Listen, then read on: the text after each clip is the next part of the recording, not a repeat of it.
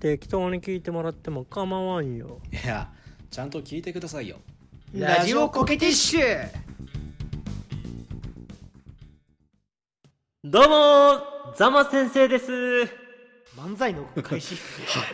初めてのキャラクターが出てきた。宇沢先生、よろしくお願いします、今日は。はーいどうもよよろろししくお願いしますいやねあの最近ちょっとねあのーザマ先生に質問あるんですっていうねことがね多くてさちょっと困ってたんだけどいや、初めてのキャラに初めてのメール、そんないっぱい来るそうなんだよ実はね俺の中に来てて でその質問に答えていこうと思うんだけども、宇宙からえー受信していらっしゃる。えー質問でねあのザマ先生あのー今歴史の授業をしてるんですけどもちょっとあのー戦後か らあの現代までのちょっとふわっとした、あのー時代背景とかがよく分からなくてちょっとなんか覚えることいっぱいでよく分かんないんですよみたいなのがね、戦後から現代ね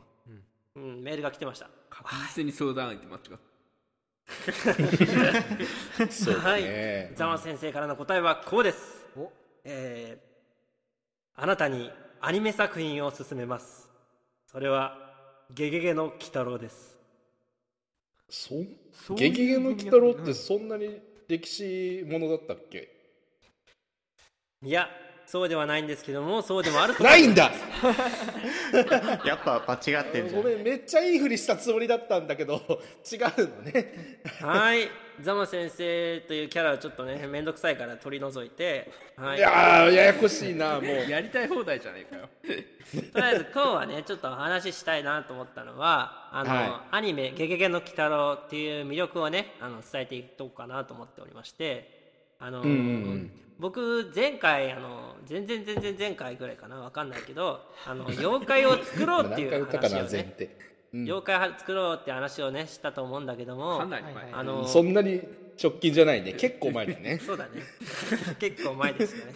まあそれ妖怪作ろうね。だったんですけど。ども、まあちょっと僕は、は妖怪好き、まあ、ゲゲゲの鬼太郎っていうものが好きなんですけども、まああのーゲゲゲの鬼太郎鬼太郎をねあの書かれた方っていうのをね、あのーやっぱり有名なあの水木しげるっていう方水木しげる先生が、あの書かれた作品ではありますね皆さんやっぱご存知だったりされますもんねまあ僕ら中国地方出身だからね、水木しげるロードとかっつったら、あーって感じじゃないああですか。そうだよね広島からしたらね、上のねもううん鳥取県のね、あの境港市っていうのがねおーありますからねはいおーおっーていうゾマの口から地名出てくると、そうそうそうそうそうめっちゃビビるんだけど。ね、広島の地名ですらまともに言ってるの聞いたことねえのに。なんだと丹波くらいだもんね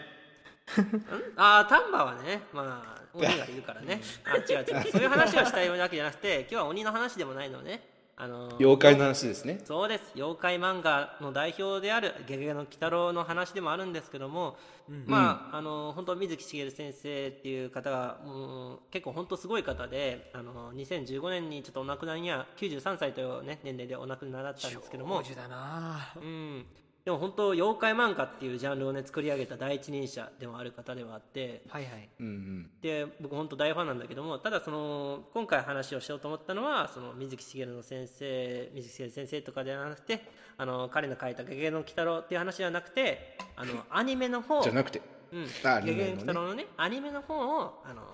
ちょっとねお話ししたいなと思ってたんですアニメねなるほどいっぱいあるよねそうでもね漫漫そう画ゲゲゲの鬼太郎でなくて、アニメゲゲゲの鬼太郎。そうなんです見たことありますあの、新しい方ちらっと見たよ。俺もなああったね令和になってから放送されたやつ。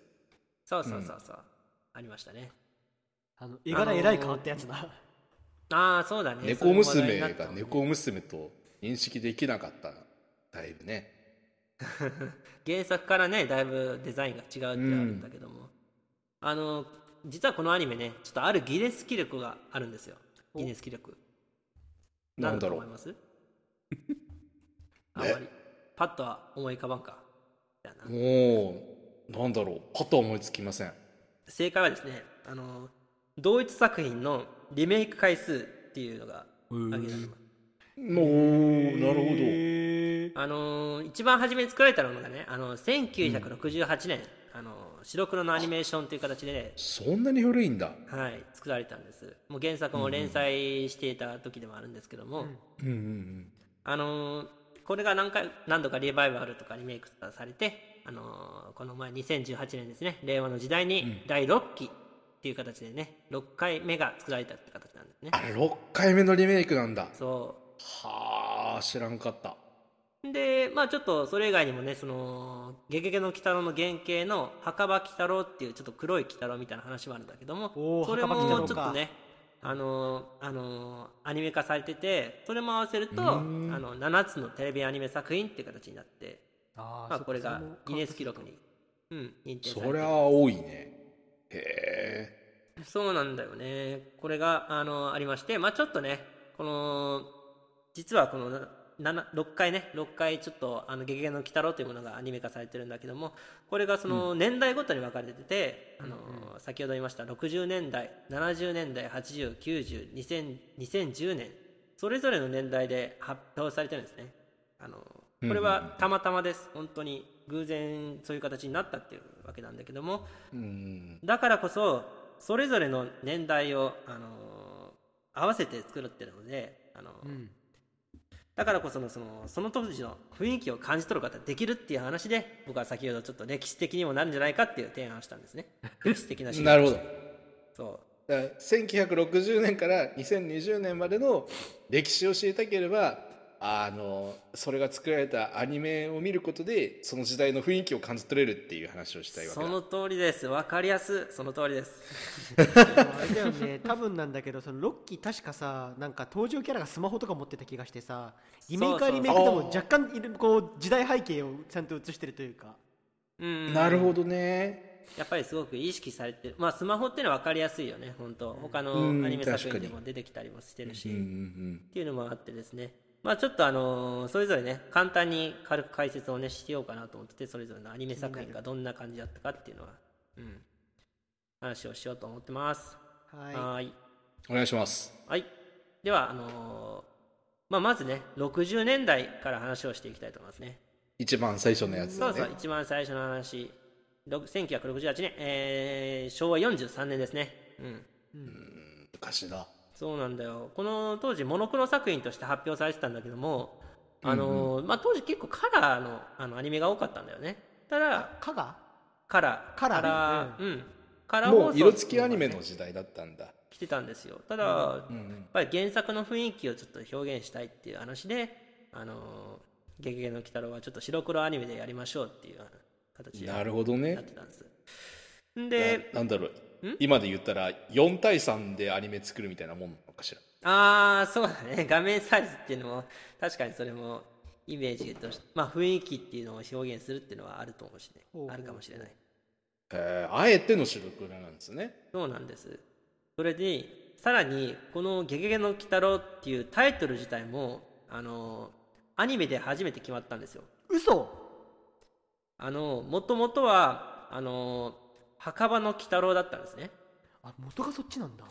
そう墓場鬼太郎っていう黒い鬼太郎があるっていう話も言ったんだけども、うんそれとは、それとは別に子供向けという意識をよりしたあの墓場の鬼太郎っていう形であのひ鬼太郎がヒーローとしてあの人間たちを助けるというような構図の作品をねやってたんですよ原作は当時連載してた時は,、はいはいただ、だちょっとアニメ化に至ってその名前ってちょっと怖すぎないっていう話になりまして、はいはい墓場だもんねだってそうそうそうそれでそのテレビ局の人とその水木しげる先生が話をした時にじゃああのーゲゲゲにしましょうってあのー水木しげる先生言ったんですねそれはあのー墓場の鬼太郎の方のあのーうんか書かれてたんだけどもあのー大抵鬼太郎が最後に解決して去る時にゲんゲゲみたいな感じであのー虫の音の音として表現された文字がね効果音が書かれてたんですね虫の音なんだっけってうん、虫であったり多分カエルも混ざってんちゃうかなと思うんだけどもああもうなんか自然の音総体としてのゲゲゲだわけゲゲねゲっていう風になんだかそういう音が聞こえて彼は去っていくっていうような構図があったんだけどもまあそれから撮ったっていうのはあったりあと水木しげる先生のそのちっちゃい頃のあだ名、うん、うんあだ名がゲゲだったのね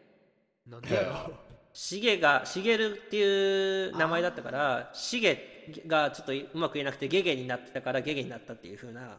あの彼本人は言ってはったっていうらしいんだけどもまあ、頭そっぽいこからね「ゲゲゲの鬼太郎」っていうのが生まれてじゃああのじゃあ「袴の鬼太郎」じゃなくてこちらも原作の本「ゲゲゲの鬼太郎」にしますっていうふうになってアニメに合わせて変わったんです、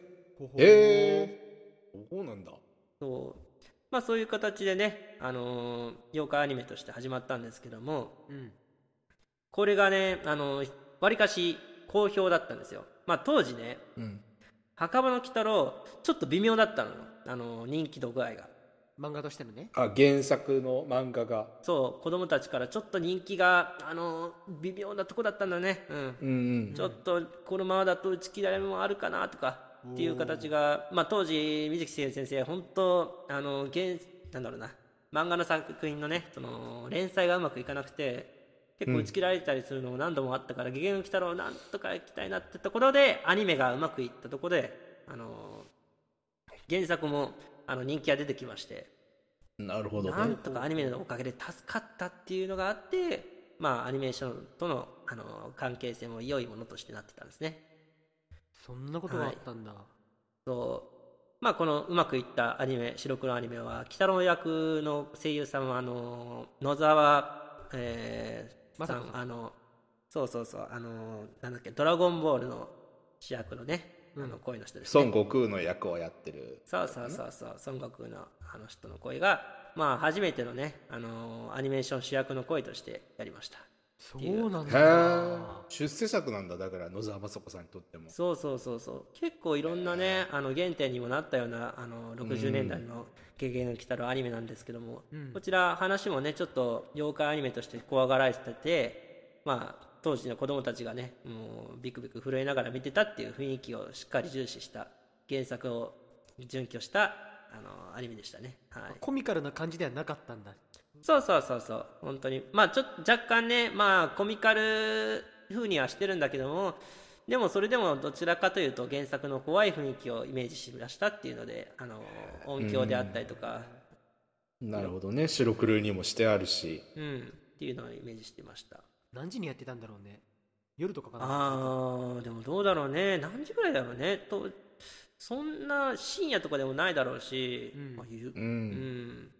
子供たちが見るとしたら夕方だからなのかなちょっとその辺りは分からないななるほどね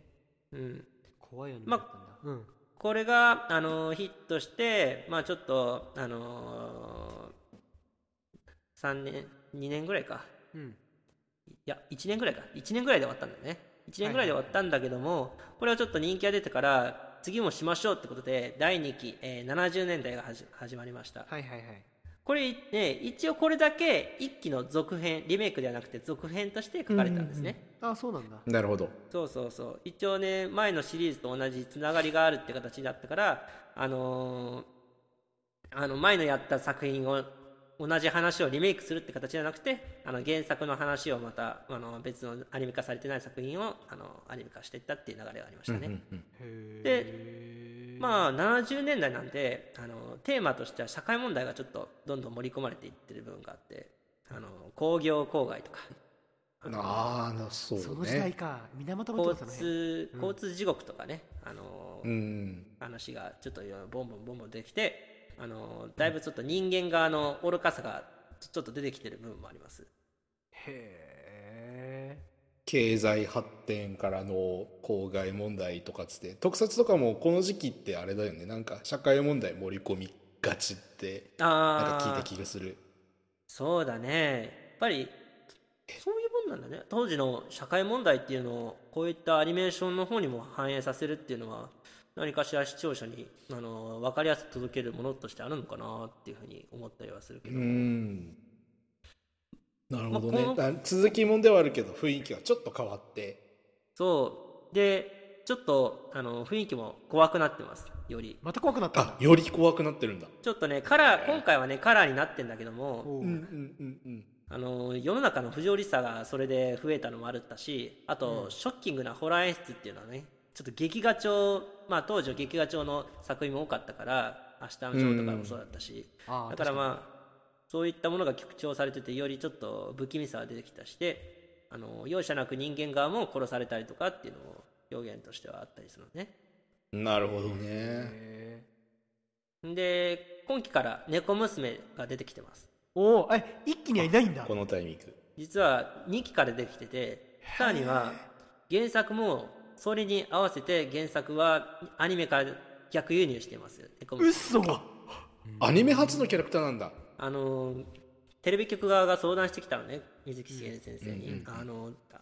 ちょっと女の子キャラ欲しいですねってなってへちょっと時代に合わせて欲しいんですよって話になってじゃあ猫娘を出しましょうってもう猫の猫娘はあのえうんゲスト妖怪としてその1話単発の妖怪として出てきたりしたのね、うんうんなるほどなるほどちょっと前にもその人間もともと人間が、あのー若干その猫の症状が出てくるみたいな形でよ猫に取りつかれたみたいな話で出てきたりとかってあったり、もう猫娘単体として出てきたりってのがあったんだけどもあのレギュラー化はしてなくてはいはいはいで70年代であのアニメ70年代のアニメでその猫娘を出しましょうって話になった時にあじゃあこの猫娘っていうキャラクターを出しましょうってしげる先生が言ってで、あのその時に初めてあの猫娘のデザインも決まったのね確定したといいますかちょっと大きなリボンが頭についててで赤いなんかあれなんていうんだろうねよくわからんけど赤いワンピースワンカンピースワンピースでもワないなンピースではないねまあではな赤いいねス,、まあ、スカスカート付きの何かよそうだね赤いスカートみたいな形のそういうキャラデザインを確定してっていうことでおしゃれ知らんへん悲しくなってきたまあまあまあそういう形でね70年代っていうのが、あのーこちらもちょっと根強い人気がね、あのー誇りまして繰り返し再放送されたりしたっていう流れがあったおんでねー終わった後ではうんでまあこの再放送が続いたことであの3期っていうものがね作られるようになりましたお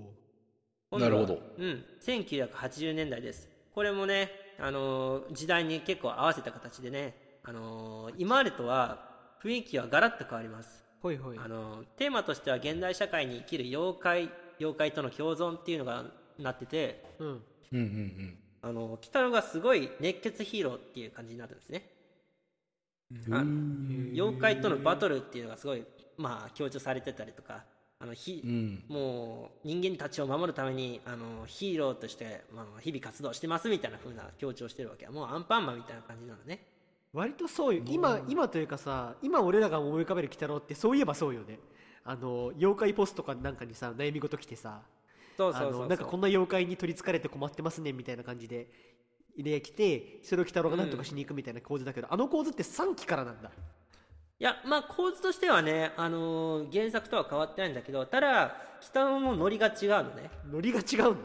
うん鬼太郎は何考えてるかわからない不思議な少年だけどまあなんか人間たちをなんか助けちゃってきてまあ悪い妖怪をとっちめてなんかいつの間にかいなくなってみたいなそんな不思議な雰囲気だったのが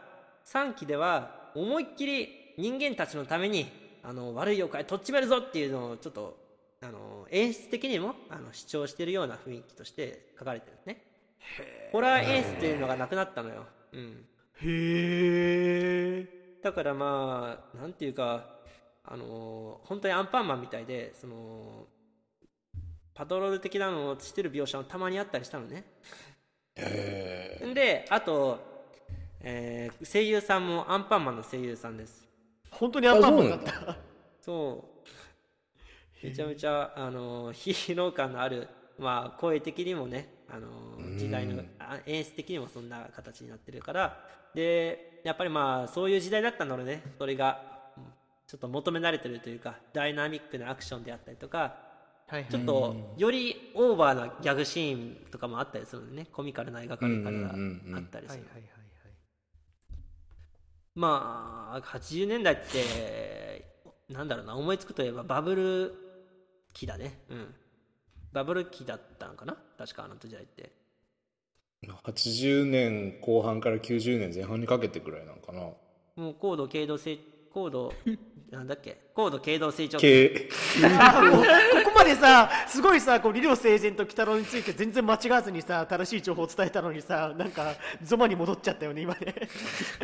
高度成長あれ高度経済成長期おいやったあれそうだよ営おめでとう。おお経てですねバブル期っていう形になったからあのわりかしその「鬼太郎」のアニメオープニングが始まった時にあのたくさんのビルが建ってる中で鬼太郎が歩いてやってくるという演出があったりしてすごい現代バージョンとして変化しましたよっていう表現をしてるのねはいはいそうそれはあったからあのーかなりねあのーちょっと演出結構ね当時だったらねすごい人気出たんですよ出るんだねやっぱり、うんすごいよねなんかこう雰囲気がらりと変えてフォーマットは守ってもすごくその辺変えてるのにちゃんと人気が3回とも出てるっていうのはすごいよねそうだねこんやっぱり時代に合わせると求められてるものを、あの表現してるっていうのもあるし、うん、やっぱまあ鬼太郎っていう認知度もまだ確かに今と比べたらまだそこまであるかと言われたら微妙なとこもあったからこういったアニメを見て、あの初めて鬼太郎を知ったっていう人も多かったらしいのよね80年はいなるほどはいはいうん、で本当これが歴代最高視聴率を誇ってるらしいですこの80年代がえ今もそうだったんだコアなファンファンがいたりしてますね。んで、これが終わりまして、で今度は90年代ですね。うん90年代はもう僕らが、まあ、93年生まれが僕らですけども、まあ、そのあたりの時代なんで、まあ、だいぶちょっと、あのーき現代に近づいてきてるんですけども、はいはい今回のテーマはね、あのー現代、えじゃないわ、間違えたわ。原点回帰っていうのをテーマとしてます。うんあのー、三第3期がちょっとあのあまりにもヒーローチックだったからじゃあ今度はちょっと原作をちょっとより、あのーイメージした感じで作りましょうって話になって、はいはいなるほどね、うん、やっぱこう一回外れるとまた元に戻っていくありますよね、そもそもその雰囲気もね、あのーうんうん当時の雰囲気って確かあのバブル崩壊があって、あのうーんだいぶちょっとなんか不景気だなっていう世の中っていうのが、あのあったじゃないですか。やっうんぱりまああそうだ90ね年バブル崩壊とか阪神・淡路大震災うん地下鉄サリン事件とかね、なかなかこう大きな事故がいっぱいあった、ああそこかちょうどうんうん、だからこその原点回帰した鬼太郎が求められてるかもしれないというふうな考えもあってちょっと回帰色が強められた鬼太郎がはいはい出はまいしたね。まあといっても鬼太郎の性格性格とかもね、あのーまあ優しいおつ優しくてちょっと落ち着いた形で、あのー全体的にクールな作品っていうあのものになりましたね。うん、なるほどねなるほどなだからこう熱血ヒーローでみんなついてこいみたいなイケイケどんどんっていう感じじゃなくて優しく寄り添ってくれるような感じになったってそうそうそうそうイメージなのかなちょっと落ち着いた作品に戻りましょうっていうなって、まあ、今度はあの原作者の水木しげる先生もちょっと要望があったりしましてそれが、うんあの背景シーンをあのなんだっけな当時ジブリがありましたからジブリのイメージした背景色をお願いしますっていうふうになんか言ってはあ要望があったんですよ。へえある意味そのじ水木しげるの世界観の背景っていうのは結構特徴的でおどろしいものがあったんだけどもそれうんうんにうんあの彩色としてジブリっぽい彩色を合わせることでまあこのアニメ独特の背景っていうものが存在してるっていう形になりましたね。はい、なるほどねあの頃って言ったら「もののけ姫」とか「ラピュタ」とかがちょうどあれかねそうだね結構はや、まあ、流行りっていうかヒットしていたっていうアニ映画アニメ作品だったらそうなるよね。なるほどねちゃんと聞かないとダメだぞ適当に聞いてもらっても構わんよラジオコケティッシュっていう形で90年代がありました、まあ、これもある意味ちょっと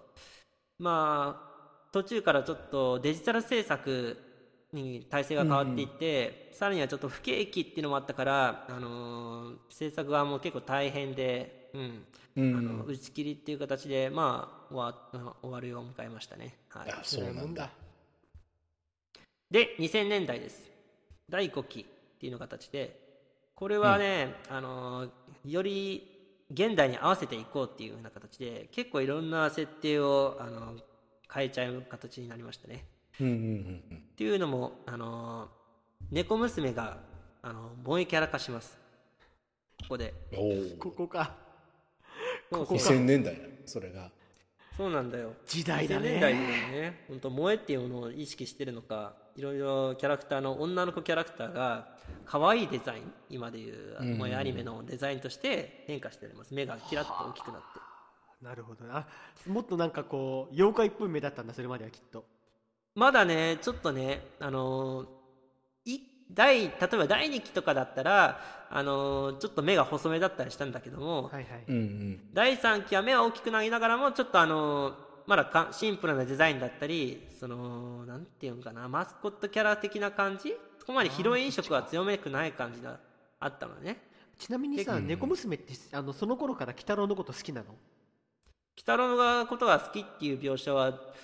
そうだね第2期でもちょこちょこあったりしたしヒロインとして描かれてるからはいはいはいはいで第3期ははっきりとそういった描写はあってへえで90年代もあまあまああってで2000年代はもう完全にヒロイン正ヒロインみたいな形の置かれ方をしてるから、はいはいはいもう毎毎は出てくるのね猫娘が絶対にああなるほどねそうそうそうしにで猫娘のファンっていうのがやっぱりあの視聴者からもで出てきてだいぶそれで、あの第5期は人気が出てきてたっていう話がありましたねなるほどねそうそうまあ雰囲気もねまあ若干まあひ鬼太郎はヒーロー感があるような感じの見方をしつつもちょっとシニカルな部分もたまに見せたりして、まあ皆既食っていうのと同時にあの、まあ、友情とか絆とかっていうのも、まあ表現したりとかっていうのでまあちょっとバランスを取ろうといろいろ試行錯誤したような僕は見れますね。はい、なるほどなるほどはい。っていう形で第5期もなったんだけども、第5期もね、あのー打ち切りという形で終わったよね。うん。うんあー人気なのになんかもったいないよね一回一回結構打ち切りあってなんかね、確かリーマンショックっていう形があって、そこかうん。その、スポンサーが離れてしまったっていう理由があるっていうのが、一応最有最有力説っていうのがあ辛るいらなしいなるほどうん。で、ね、これがね、ちょっとまあ、長らく間空きました。はいはいはいはい、うん、で妖怪ウォッチとか流行ったりして、あのー当時2015、6年とかだったりしたんかな、妖怪ウォッチはや流行りだしたのも。うんうんそうね俺もう本当、ああ、鬼太郎のアニメはもうないのかなと絶望してたんですよ、当時。 ああもうこう妖怪ウォッチに派遣取られたか時代はもう変わったかと思ってた ら、なんと、にね、えー、鬼太郎アニメ50周年っていう形でね、あのー、50周年だっけ何周年や忘れちゃった。頼むそこ分かってるのは今回はお前なん だよ風間先生先生なんだろ頼むよあれまあでも50周年じゃない68年からなんだったら ?68 年だからああちょうど50かそうですね。はい。何ヘラヘラしてんだよ。ガヤ妖怪からのちゃちゃが2018年はい始まりました第6期これがですねうん、あのー僕生視聴してました、はい、めちゃ見てました大好きでしたあのー今回はですねあのよりちょっとデザインをね変えていく流れではあったんですけども、はいはいあの猫娘が あの今度はすごい高身長になったりしましたねあれびっくりしたよねなんか頭身伸びたよねそうそう、モデルだったもう一応理由があって今回ね、あのあのヒロインっていうのがね人間側にヒロインが必要だって話になったんですね、なるほど何ちゃんだっけ元妖怪じゃないくたてよね、犬うん犬山愛菜ちゃんっていうはいはいはいはいキャラクターできるんだけども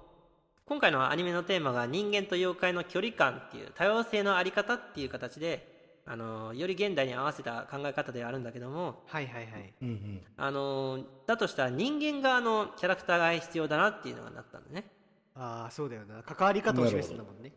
そうそう今までのアニメでもね例えば第3期で人間側のヒロインも、ね、出てきたりしたんだけどもうんうんうんそこまでその多様性のあり方っていうのは強調してない形でただ助けられるヒロインとして描かれてたりしてたのねはいはいはいただ第6期に関してはその人間側の考え方であったりとか妖怪側の考え方っていうのをちょっといろいろ表現するために犬山マナっていうキャラクターが必要だとはいはいはい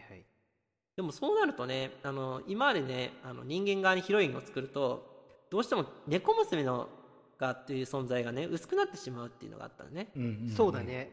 うんこう言ってんだったから目立ってたのにねそうそうそう、はいはいそれがあったからじゃあどうすればいいかってなったらちょっと猫娘のデザインを思い切って変えてみようっていうふうにはいなはっいてですね、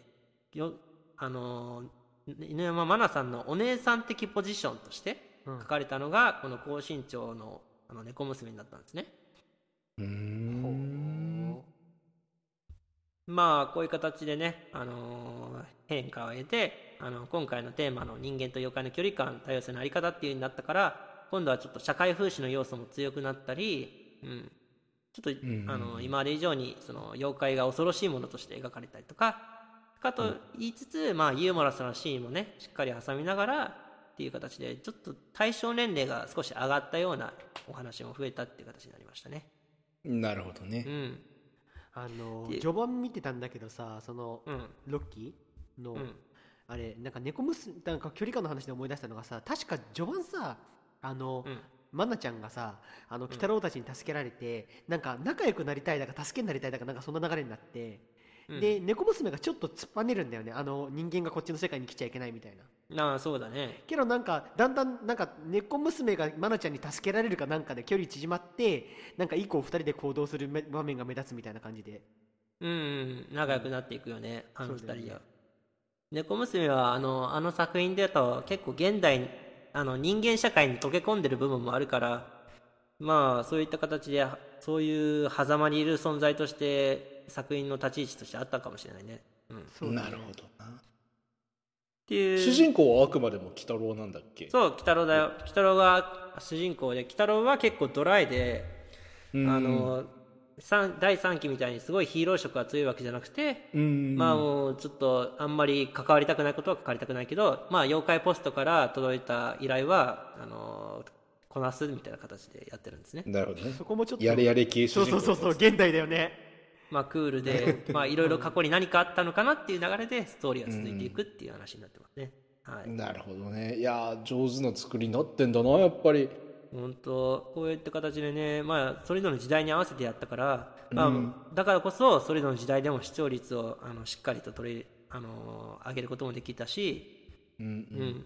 あの「ゲゲゲの鬼太郎」っていう存在があのしっかりまだずっと認知され続けてるっていうのがあると思うんですよね。なるほそどうだね。うん、すごいなと思うのはなんか猫娘とかっていう例外はあるんですよ。んこうキャラクターの造形だったりとかあのそうだね。ね「げゲゲの鬼太郎」って言ったらこうだよねみたいな顔つきだったりとかさ、うん、あの服装だったりとか目玉のやじとかさああいうのってほとんどこうキャラクターの造形がぶれてないからそ確れかこにそ50年って話があったけど50年以上同じ形で「ゲゲゲの鬼太郎」っていうコンテンツとして愛されていながらも各世代にそれぞれに合わせてアニメが変わって作られてるっていうのすごいなんか上手なコンテンツの続け方をしてるよね。いや本当面白いんだよねそういそういった何度もねリメイクを重ねてでもなおかつやっぱり原作準拠っていう部分があるからっていうのがあるっていうアニメ作品っていうのはなかなかなくてですね、うん、うんはいはいはいだからこそねこれうん見方として、あのなんだろうなやっぱりそういう時代にどう合わせてるのかっていうのをうん着眼点を持ってアニメ作品それぞれ見てみると面白いのねあの設定を微妙にどう変えてるのかとか、やっぱこの現代の視聴者にどう伝えるのかってあのテレビ局側がアニメスタッフがどれだけ考えて試行錯誤してこの作品作ったんだろうなと考えるとあーこういう時代に合わせてあの表現してるんだなっていうのを見ることができて結構本当に歴史的資料として見ることって可能じゃないかなと思うぐらい、うん、面白いだと思いますよ。はい、ただね俺「ゲゲの鬼太郎」6期まで全部見るよりは歴史の教科書を普通に読んだ方が勉強にはなるんじゃないかなとは思いますけどなんだとなんだとあゾマ先生が怒ってるごめんなさいごめんなさい退学だ留学した覚えもないんだけど退学になっちゃったやっぱり伊勢神は勝手に退学うん伊勢神は見るよな。 ロッキーならねああの猫娘があまりに可愛いのとあとそうあのーまあ鬼太郎の話で言うと俺あのー好きな妖怪の話を唐突にするんだけどさバックベアードっていう妖怪が好きなんですよ、ああバックヤードねあその水木しげる先生の創作妖怪ですねあれあれ本やっぱり先生が作ってるんだあれそうそうそうあのバックベアードだけ立ち位置が全然違ってあの、西洋妖怪っていうののドンなんだよね、そうだね親玉だねそうそう狼男とかはその部類だけどドラキュラとかその辺うんうんうんそうだからこう日本の歴史としてやっぱ西洋ってめっちゃ強いっていう意識があってずっうんうんうんとであのそれこそ歴史の授業じゃないけど日本史としてあって、なんかそれを象徴するぐらい結構次元が違うぐらい強くてなんか強いねでかいそうからね黒いでかい目ん玉の妖怪で雲からなんか突然出てきてなんか念力で、あの妖怪を他の妖怪を潰すっていううんうんうんそうそうだね規格外の大きさだねうんそうそうめちゃめちゃあの強いやつがいてなんかそれはね5期と6期のバックベアード見てやっぱね好きな妖怪だから印象に残ってるよねああそうなんだねまあバックベアード確かにすごいよ北のライバル的存在としてそうそうそうまあそう描かれてることはあると思うしあの水木さんも結構好きな妖怪で、うん、あのちょこちょこ描いてたりもしてたって話は聞いたりするね、うん、そうなんだそうだねな、はいゾそウさんなんよって好きな妖怪っているのちなみに鬼太郎で好きな妖怪ああ好きな妖怪ねあのーあいつですわネズミ男ですわあ似てるもんな。あいいよねこうなななんつったコミカルとシリアスの間みたいないやね、ネズミ男っていう存在はね、すごい、あのー俺的にはね、大好きで、はいなんだろうなうん欲望に忠実じゃないですか。そっくりだな。そうだね欲望に忠、ん今なんて言ったベンなんて言ったんもう一回言ってみあの、ゾマさん。ディレクターに喋らすなゾマさんの、あの、小学校の頃のあだ名、ジジイだったらしいですね。ああ、そうですよ。な、なんでそれが今出てくるのんゲゲゲゲから連想したガヤ妖怪調子悪いぞ今言うのそれ。まあ、いまあ、ジジイですけど、まあ、ジジイ、まあ、ジジイなのは置いといて、まあ、ネズミ男が大好きで、そう、あのーなんだろうな、彼の生き方っていうのはすごく必死に生きてる感じがね、すごく、あのー水木しげる先生の考え方に通ずるものがあるんじゃないかなと思ってて、せー先生は結構その、ものすごい貧乏時代も過ごしてたりしたのね。あの食ってくのに困るぐらい本当にずしんどかったし、まあ、あのー戦争経験者でもあるから、あのーやっぱり食べることと寝ることっていうのをものすごくね、大事にしてる人なのね。へえ睡眠時間を守ってたみたいなエピソードとかあんのそうそうそう、あの例えばやっぱり手塚治虫先生とかあの水木しげる先生が生きてた時代やっぱりそういう大先生いっぱいあったけど、うんあの、み大体漫画家早死にされてるっていうのはねあの言われそうだねあるんですけどねみんな命削って書いてるイメージがあるそうだねあの辺の人水木さんがあのどっかの漫画で書いてあったらしいんだけどもあのやっぱり大先生たちは結構何時間寝てないですよとか何時間しか寝てないですよっていうふうに話をされててあ私は普通にま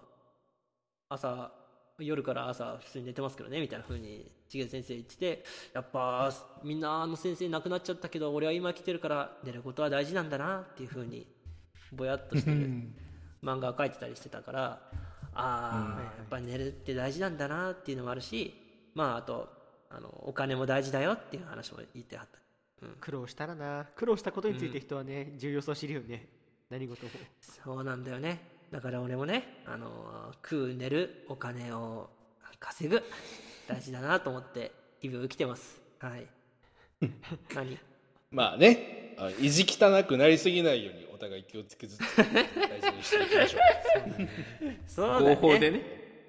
合法でうお願犯いし罪ます。はいけないからね何何俺が犯罪してるような言い方してるけどいやいやそんなことは一言も言ってないですけれども そうそうですか まあ今回「ゲゲの鬼太郎」という話でねあのお話しさせていただきましたあーちょっとごめんなさい面白か長っくなっちゃった、うん面白いまあはい。というわけで今回の話は、えーゾマと、えー伊勢神とターでお送りさせていただきました。はい。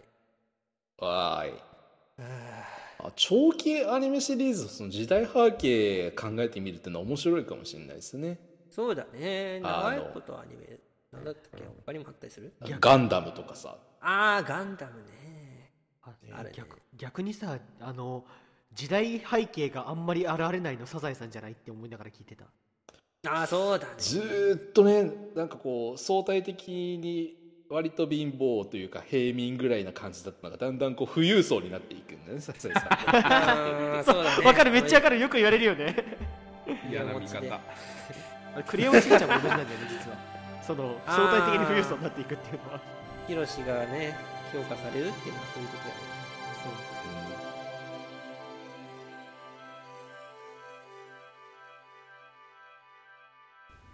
ラジオコケティッシュ